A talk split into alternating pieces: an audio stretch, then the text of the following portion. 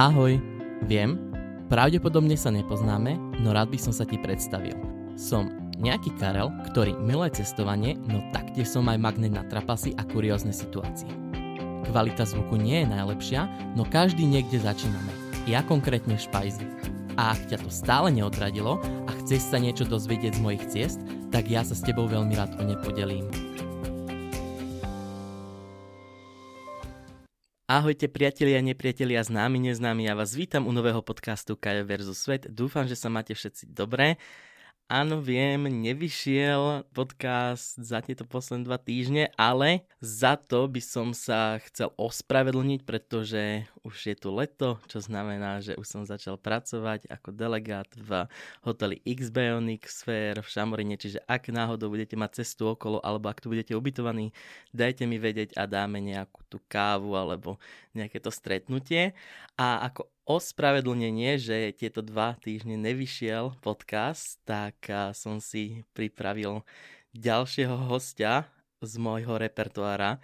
Ďalšiu osobu, ktorá je inšpiratívna, či už svojim životným príbehom. A teraz pôjdeme do iného súdka, pretože nie je to zrovna priamo o cestovaní, ale má to s cestovaním niečo spoločné, pretože do dnešnej epizódy som si pozval profesionálnu tanečníčku, choreografku, ktorá zároveň aj vyučuje na Slovensku, no aj vyučuje vo Francúzsku. Mišku Piklovú. Ahoj Miši. Hello everybody. Ahojte, ďakujem. Ďakujem ti, že si prijala pozvanie do tohto podcastu. Ja ďakujem za pozvanie. A teraz by som sa teda chcel s tebou porozprávať o tom, čo robíš, pretože si aj na Slovensku známa, no hlavne vo Francúzsku. Známa, dajme tomu, áno, uh-huh. ale tak keď máme určitú skupinu ľudí, tak dá sa povedať, uh-huh. že je to také, že ľudia poznajú toho človeka. Tak, lebo ty tancuješ profesionálne a zároveň aj vyučuješ tanec a to ešte teraz si všetko postupne povieme. Teraz by som sa chcel spýtať, že ako si sa vôbec dostala k tancovaniu a prečo práve Francúzsko získalo tvoje srdce, že prečo si sa rozhodla ísť do Francúzska si plniť svoj tanečný sen? No, tancovanie už od malička som veľmi rada tancovala. Strašne som chcela ísť do nejakej tanečnej školy. Začala som latinom, samozrejme spoločenské tance, lenže môj partner zdrhol na futbal, takže futbalisti pozdravujem. Takže som nakoniec skončila, že som tancovala sama s metlou rokov, tak som si povedala, že dám sa radšej na solovú kariéru a vtedy som objavila vlastne Die Studio v Košiciach, čo je tanečná škola zameraná na street dance a zalúbila som sa. Vtedy sa to volalo ešte Danceaholics, teraz je to momentálne už Die Studio, takže tam som začala vlastne, oni mi dali veľa do života hlavne veľa základov a basic čo sa týka hip-hopu, houseu, lock, popin, potom aj ženské tanečné štýly, prípadne aj také, že aj do iných, ako dancehall napríklad. Čiže jednoducho som sa dostala k tancovaniu tým, že som proste vždy chcela. Tým, že som začala potom chodiť do Košic na gymnázium, tak už som išla do tej tanečnej školy. Som presvedčala veľmi úpenlivo rodičov. Sa, si pamätám, že raz som aj utiekla na tréning, pretože mali sme trošku potíže s transportom a ako sa dostať domov alebo tak, keďže nepochádzam rovno z Košic, ale z takej dedinky. Išla som si follow your dreams utiecť, no. A, takže prečo práve Francúzsko? Francúzsky jazyk som si vybrala ako druhý cudzí jazyk, keď som išla na gymnázium, bilingválne anglicko-slovenské vlastne. A ako druhý jazyk som si dala francúzštinu, vždy som snívala o tom, že proste pod Eiffelovkou si dám pusu s nejakým chlapcom, že úplne romantika. proste nechápem prečo, ale v mojich 14 rokoch som mala takýto imič v mojej hlave. Bolo to veľmi vtipné, no a však samozrejme som si vybrala študovať tú francúzštinu, takže vlastne aj cez to štúdium som začala pomaličky spoznávať tú kultúru. A úprimne teda poviem, že som potom išla na univerzitu, Prešovsku na prekladateľstvo, tlmočníctvo, anglický, francúzsky jazyk, lenže bohužiaľ v druhom ročníku ma vyhodili zo školy. Áno, vyhodili ma a nebojím sa to povedať. To možno také šokujúce pre niektorých, že proste vyhodili zo školy alebo čo. No, ja som zastanca toho, že všetko zlé na niečo dobré a toto sa mi potvrdilo, pretože na základe francúzskej gramatiky ma vyhodili zo školy a som išla robiť operku do Francúzska na rok. Na, môj pôvodný plán bol ísť na rok robiť operku a potom sa vrátiť a znova študovať na Slovensku, lenže sa to zariadilo úplne inak a nakoniec som zostala študovať vo Francúzsku a môžem povedať, že je zo mňa už bilingválny človek.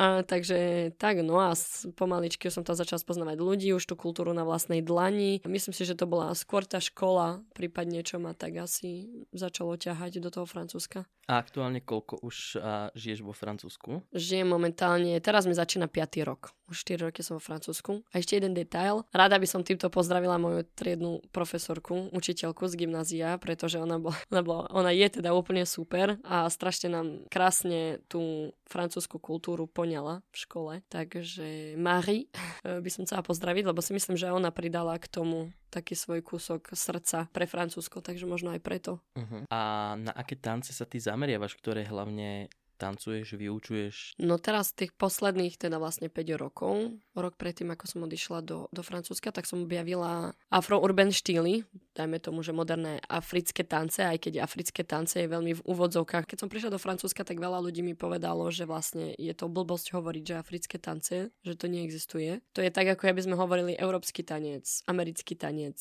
že proste nemajú to veľmi radi, no aspoň tak mi to vysvetlili určité osoby. Aby sa to delilo, že na africké tradičné tance, čo sú už skú, také tie fakt, že viac z minulosti, aj také prípadne Sabar zo Senegalu, alebo takže sa tam viac skáč, skáče akože do hora, alebo potom sú tie nové, moderné afro-urban štýly. Častokrát sa povie, že afro, no ale Malo by sa to rozdielovať, pretože Afrika má strašne veľa štátov, cez 50, a každý jeden štát má viac ako jeden respektíve buď jeden alebo viac svojich tanečných štýlov, takže bolo by super fakt dať tomu ten názov, čiže napríklad ja tancujem Afro House, ktorý pochádza z Angoly, ten je úplne moja srdcovka, to je milujem, pretože tam sú crazy people a ja som dosť taká, že mimo niekedy, tak ma to strašne baví, že proste tam fakt môžem jesť bomby a ľudia ma neodsudzujú. Potom ešte Kuduro ma baví, to tiež pochádza z Angoly. Potom ma baví Afro Fusion, v podstate Afro Fusion nazývame akože tanec, ale Afropop hudba, hudba, čo je teraz. To je Nigeria, Azon to v Gáne je tiež zaujímavé. Čo som tancovala tiež, čo som už aj vyskúšala, bolo Dombolo z Konga, Coupe de Calais z pobrežia Slonoviny. Potom, čo ma ešte baví tancovať, je dancehall z Jamajky, ale to už je Jamajka, to už je, to už je iné. Ale takto, na aké tance sa zameriavam, tak hlavne ten Afrohouse Kuduro, teraz v tom poslednom čase hlavne na to, pretože to milujem, ten Afrofusion a stále tam mi zostala tá srdcovka, samozrejme hip-hop a house to sú moje dva obľúbené štýly, čo sa týka street dance. A vlastne ako Francúzi vnímali to, že Slovenka vyučuje tanec vo Francúzsku? Mm, ja si myslím, že ako ja, čo mám skúsenosti, chvala Bohu, mám pozitívne skúsenosti s týmto. Neviem, či to bolo pre nich možno preto, že zahraničí, že je to iné, že je to zaujímavé tým, že aj Beloška tancuje proste afro v úvodzovkách, alebo akože afro house alebo tak ale ja som s tým väčšinou mala akože pozitívne. Samozrejme, niekedy vždy sa nájde nejaký ten negatívny človek, ktorý asi nie je spokojný vo svojom živote a potrebuje si vybiť svoju negatívnu energiu, ale väčšinou som mala pozitívne vnímania. Skôr, že v takom slova zmysle, že práve, že ich to fascinovalo tým spôsobom, že aj celkom dali akože nejaké tie propositions, že túto vyučovať tamto, ako sa darí. Videli, že mám akože v podstate inú históriu, že proste mám iné spôsoby vyučovania. Tu na Slovensku možno sme niekedy takí, že prísnejší alebo tak, takže hm. podľa mňa to, ja som mala s tým skúsenosti, že to bolo také, že si myslím, že pozitívne. Dúfam, že to aj takto zostane, keďže sa tam mám vrátiť. A že... keďže si zostala teda už vo Francúzsku, že tam si sa rozhodla už aj žiť, aj všeobecne tam zameriavať ten svoj život? Žiť, no akože mm-hmm. som mhm. teraz tam, ale som schopná proste mm-hmm. ísť hoci kde do sveta. A má, máš tam vyhovujúce podmienky, alebo všeobecne Francúzsko ponúka vyhovujúce podmienky pre tanečníkov ako si ty? Že si tam dokážeš aj zarobiť na živobytie, alebo? No Francúzska republika má veľmi dobre zariadené tie veci, čo sa týka tancovania možností. Dá sa tam zarobiť fakt na živobytie, dá sa tam byť, že reálne profesionálnym tanečníkom. Ja nehovorím, že akože ostatnej krajiny, možno nie, ale cítiť, že proste tí ľudia tú kultúru aj tanečníkov, aj spevákov si vážia možno viac ako napríklad ja mám pocit, že tam je oveľa, oveľa, oveľa, oveľa viac možností, hlavne pre mňa ako tanečníka, čo tancuje aj tieto štýly a aj dajme tomu na voľnej nohe, je tam veľmi veľa možností. No a aj štát samotný ponúka. Má určité spôsoby aj tak, že sa dá tam reálne zarobiť mesačne veľmi, veľmi dobrá suma a žiť vlastne z toho, čo človek miluje. Len zase treba si dávať pozor na to, že tanec ako práca a tanec ako hobby aby to potom, je to veľmi psychicky náročná práca tiež, takže, ale podmienky tam sú určite. Ja si myslím, že Francúzska republika, aj všetci hovoria, je jedna z najlepšie vlastne situovaných krajín, čo sa týka tanca. Určite, odporúčam. A keď si aj spomínala, že sú tam aj rôzne tie pracovné ponuky a podobne, tak vedela by si nám popísať, že ako prebieha napríklad nejaký casting na nejakú kampaň, kam máš napríklad tancovať alebo niečo? Závisí od toho, aký typ castingu. Buď sú castingy akože na také, že bude nejaký koncert, alebo prípadne pre nejakú značku športovú, alebo čo častokrát sú castingy, respektíve auditions vo Francúzsku, tak to sú do companies. To sú vlastne akože skupina ľudí, má jeden choreograf, ktorý si založí buď svoju company, alebo proste je choreografom v tej company a oni chodia po divadlách. Ale čo je vo Francúzsku super, že majú fakt reálne i hodinové divadelné vystúpenie čisto iba tanec. Je to často pomiešané, že contemporary s hip-hopom alebo tak, že je to na iný spôsob a tam sú tie castingy tiež iné. No napríklad um, Častokrát je to tak, že keď dajme tomu teraz, poviem vám casting, že na, na Adidas, čo bol som mala prípadne naposledy, tak to bolo, že jednoducho som si to našla proste na internete, som, som mala šťastie, prišla som na druhý deň, samozrejme sme vypísali formulár, bola tam Electrolyte skupina, ktorá nám dala sa naučiť nejakú choreografiu v rýchlosti, Um, a na základe toho potom pozeral, rozdelili nás na dve skupinky, na základe toho pozerali, že kto ako sa chytá, aký do toho dáva nejaký štýl, potom samozrejme dali trošku aj freestyle, čo znamená, že svojvoľne si každý tancuje, čo chce. Vtedy samozrejme treba aj to, trošku takticky rozmýšľať, keď si všímate okolie, že ja neviem, veľa ľudí, tým, že electrolytes to sú ruky, elektro a hore, väčšinou sú v, v stoji, tak e, ja som si všimla tých ľudí teda, že častokrát hore, tak som akože zišla dole, akože na zem, spravila nejaké tie floor worky, alebo tak, aby sa proste ten človek od tých ľudí nejako inak uh, odlišil. odlišil, že častokrát na castingu aj tak to, je to také aj no, rozmýšľanie dosť, no. A buď tam je teda viacero kôl, alebo iba to, to bolo iba to jedno v podstate a na základe tohto mi povedali, že ma berú vlastne na, na, na takú trojdňovú akože sústredenie a potom show v Paríži pre Adidas Osvigo to bolo. A potom, čo sa týka tých castingov na kompanii, tak častokrát je to tak, že treba motivačný list, životopis, krásne upravený, fakt, odlišiť sa čo najlepšie, čo najkrajšie životopisom. Na základe toho vám povedú, povedia, či vás berú alebo nie na casting, čiže je tam akoby ešte predcastingové kolo, čo niekedy tak zamrzí, že ten človek ani nevideli naživo a už hneď ho na základe životopisu proste poslali, kade ľahšie. Ale nevadí, život ide ďalej. No a na základe toho výberu, mne sa zdalo, že minulé okolo 100 alebo 50 ľudí vybrali len na tie castingy. Väčšinou sú to dva dní. Prvý deň veľa skupín, dajú rôzne aktivity, naučiť sa, potom aktivity spoločne, po skupinách, kto aký, či je líder, či sa nechá e, ostatnými viesť, či počúvajú sa navzájom tí ľudia. Dosť také aj psychologicky, ako že to ľudia berú, nie len tancovanie je super vedieť tancovať, ale keď si v skupine ľudia nerozumejú, tak to nemá zmysel. No a potom, ak postupíte prvý deň, tak na druhý deň, no a na základe druhého dňa, keď už je tá menšia skupinka, tak tam dajú aj niečo predviesť a, na, a po druhom dni potom len čakáte na odpoveď. Buď cez mail teda, alebo vám zavolajú, že či vás zobrali alebo nie a potom už vám povedia datumy, kedy máte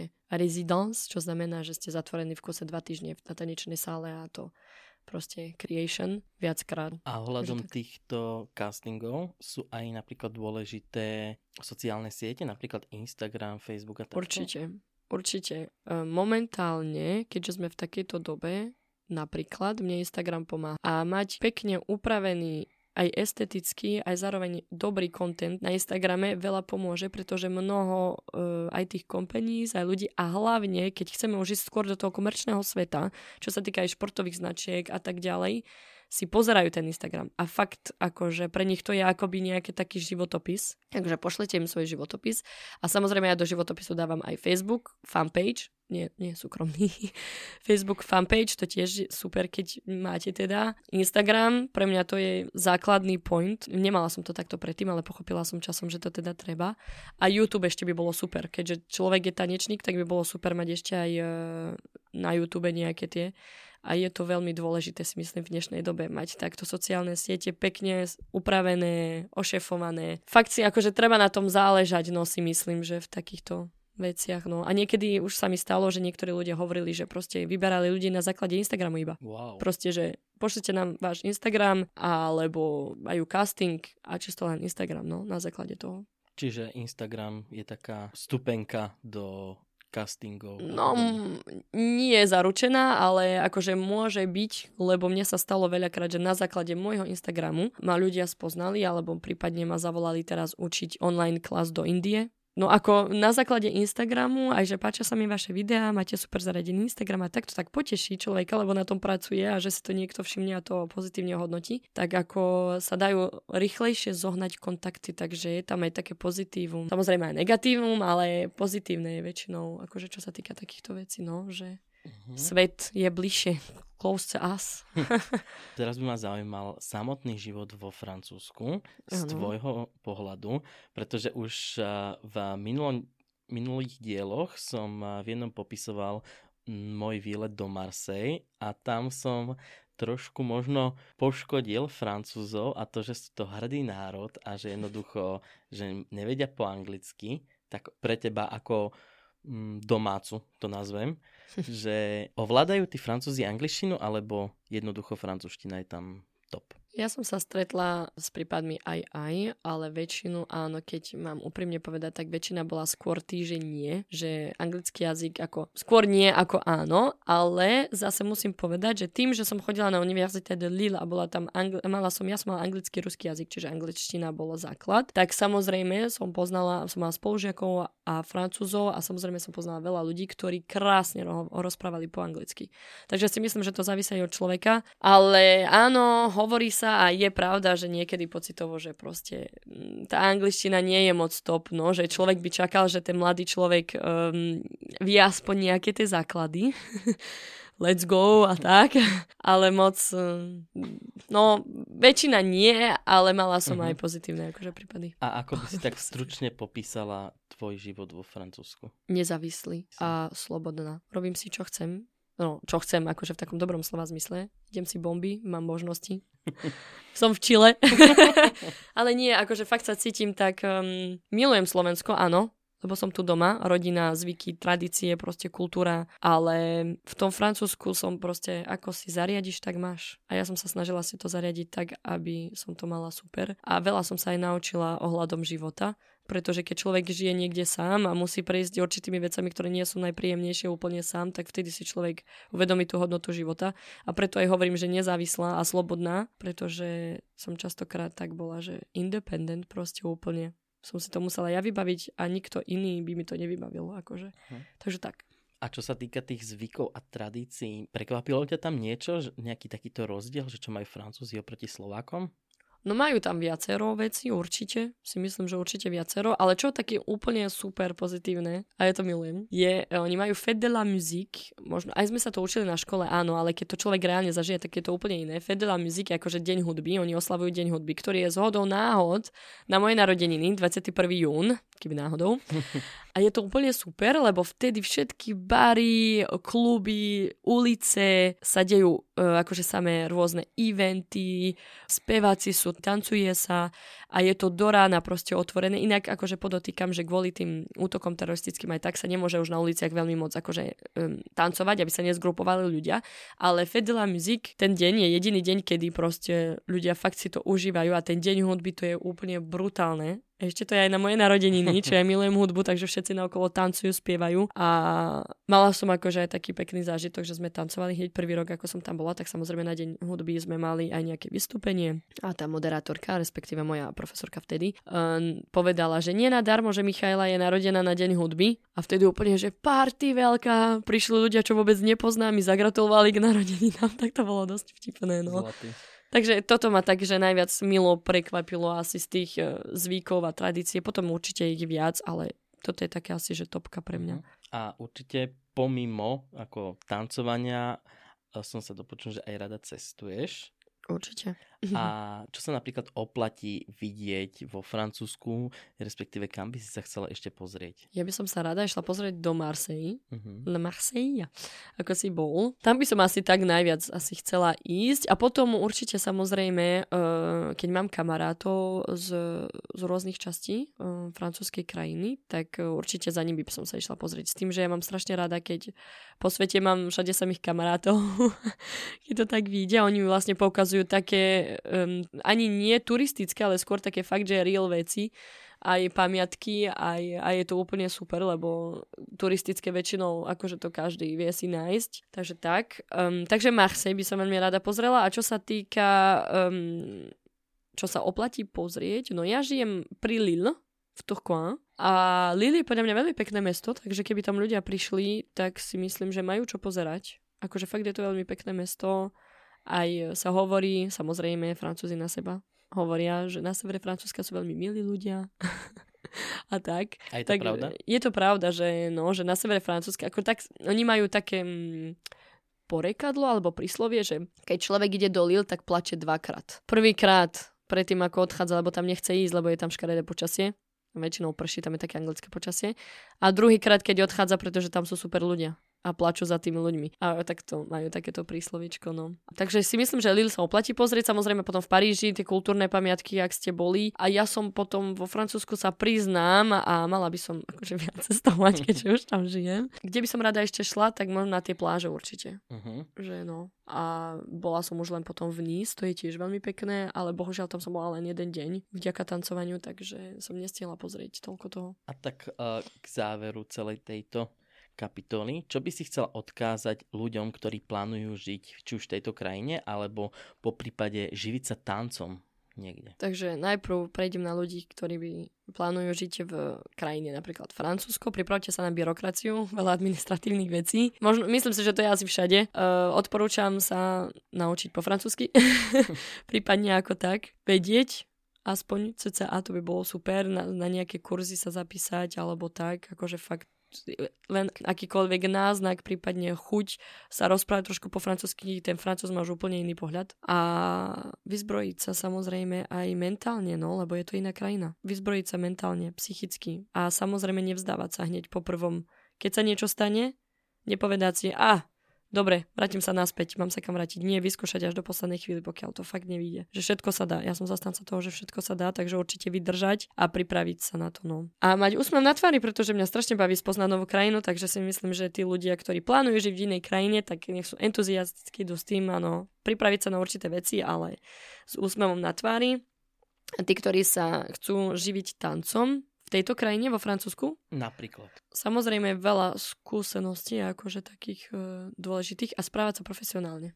Profesionalita a rešpekt je akože fakt, že si ľudia na tom dajú záležať a úplne inak to vnímajú tí ľudia. Keď človek príde hneď s nápadmi, profesionálne sa s nimi rozpráva, ponúkne im hento, tamto, toto, tu to je, pozrite si napríklad môj Instagram, alebo že tancujem takto. Proste rozprávať sa fakt na tej profesionálnej úrovni, to by som asi tak, že odporúčala, no. Uh-huh. A, a ísť za svojím hlavne a byť taký priebojný. Vo Francúzsku treba byť veľmi priebojný, pretože tam je veľa dobrých tanečníkov a netreba sa báť. Ako je to super, všetci sme kamaráti aj tak, ale um, treba byť aj priebojný. Nehovorím tou zlou negatívnou formou, ale takou ako pozitívne priebojný človek. Tanečník to treba. Uh-huh. A teraz by sme už prešli na kategóriu naj-naj a tu by som ťa poprosil, aby si tak v stručnosti popísala tvoj najsilnejší zážitok, ktorý ťa najviac chytil za srdce, to je jedno či negatívny alebo pozitívny ale a zase najhumornejší zážitok. Najsilnejší zážitok? No asi som ich mala viac. Určite som ich mala viac, ale najsilnejší zážitok je tak in general, vo všeobecnosti by som mala povedať, tak eh, vždy ma potešilo, keď eh, ma tak ľudia zobrali medzi seba. Že proste je to predsa len iná kultúra, aj tým, že ja tancujem Afro House, aj tak, tak je tam viacero taká miešaničaka, čo je úplne super. A mňa baví to, že proste tí ľudia aj napriek tomu, že ma nepoznali, tak ma zobrali medzi seba a proste začali vrieskať, všetko super a taký milý, akože no a veľa ľudí, a čo je pre mňa akože fakt z najsilnejších zážitkov, že ja som asi mala šťastie, ale mala som zo pár ľudí, čo mi veľmi, veľmi pomohli, keď som mala akože krízové obdobie a to asi nezabudnem nikdy na to. Pretože ten človek si fakt uvedomí v chvíli, keď napríklad nemá kde spať, nemá čo jesť a tak, že keď sú tam niektorí ľudia, ktorí možno vás až tak nepoznajú, že nie je to najlepší kamarát, ale pomôže vám, to je také, že fakt, že silné, silné emočne, že tí ľudia sa neboja v podstate pomôcť. Ja som mala šťastie na to fakt a zhodou náhod to bola teda vždy nejaká iná rasa. A najhumornejší zažitok? Mm, asi teraz tanečná hodina, asi prvý rok ešte, keď som učila tam samozrejme. Odučiť v cudzom jazyku je super, ale vtipné zároveň. Pretože vo Francúzsku majú debout a début. Début znamená začiatok a debout znamená postojačky. A ja som chcela ukázať vlastne študentom, že no ideme od začiatku. Ale povedala som to debout, nepovedala som debut. A ja hovorím, že no poďme, že debout, debout, debout. A oni na mňa pozerajú, že ale my už sme postojačky, akože my už sme dobu. A ja, že ale od začiatku, že ideme. Ja som ich chcela povedať, že od začiatku a oni boli stále v tom, že im hovorím postojačky. Tak sa zo mňa smiali, že nie, nie, nie, Michala, že to je debut a debu. tak to bolo také dosť humorné, lebo akože sa so mnou to ťahá už 4 roky, hej, tí, ktorí tam boli, tak stále proste, no. A prípadne také, že prízvučné, že aký mám iný accent aj tak, tak z toho sa často ľudia smejú. A ja som taký typ človeka, že asi sa skôr zasmejem, ako urazím. Takže tie najhumornejšie zážitky sú väčšinou z tej jazykovej bariéry, dajme tomu, ktoré... Alebo keď sa naučím nejaké cudzie slova u nich, aj keďže tam je aj menšina, že maročania, alžečania alebo tak, určité frázy. Keď sa naučím, tak potom oni sú už takí, že sa smejú z toho, že je to také milé a vtipné, no. Tak to sú väčšinou také moje humorné zážitky. No a teda už sa blížime k záveru, čo znamená, že, že si Miška pre nás pripravila gastrotyp epizódy, takže čo, Miši, čo si si pripravila? Ja by som asi sa chcela s vami podeliť o raclette, neviem, či to poznáte, to je taký druh síra, samozrejme francúzi a síry a víno. Víno áno, to som mala vždy pri každej večeri asi, keď som robila operku. A, a ten raclette sír ma, akože oni majú také, že si to volajú ako rakletový večer. A ma pozvali vlastne prvý rok aj kamaráti na ten rakletový večer a som nevedela, že čo to ako. A bol tam taký stroj v strede stola. Taký stroj, čo také, také krúžko, prípadne kocečka to môže byť. A ako keby také malé panvičky mali. Tie malé panvičky zasunú presne do, do tých krúžkov alebo to, čo je na tom stroji a ono sa to nahreje.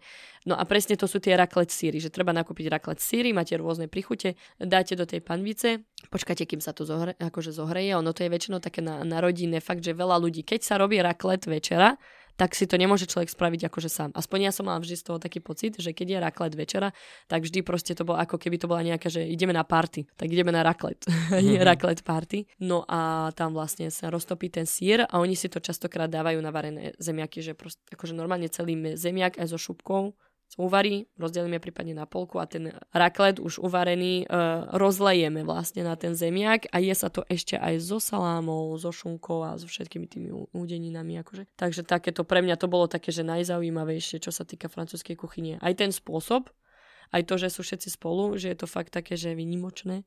No a potom, že ako, ako to robiť. Ja som s tým inak dosť zo začiatku tam pedlovala sa zo mňa smiali, že Michaela, toto tu musíš položiť, toto tam a že nechytaj teraz, toto je horúce. To bolo vtipné, no, že no, keď som na to prišla, ako to funguje. no super teda, takže ohľadom receptu, ako si môžete pripraviť raklet, budete mať v popisu tejto epizódy a taktiež aj Miškin Instagram, čiže ak sa vám zapáči jej tvorba, tak ju teda môžete podporiť a teda Ďakujem Miši ešte raz. Ja ďakujem za pozvanie, ďakujem veľmi pekný fakt, a si to vážim. Tým pádom ja už by som sa teda s vami chcel rozlúčiť.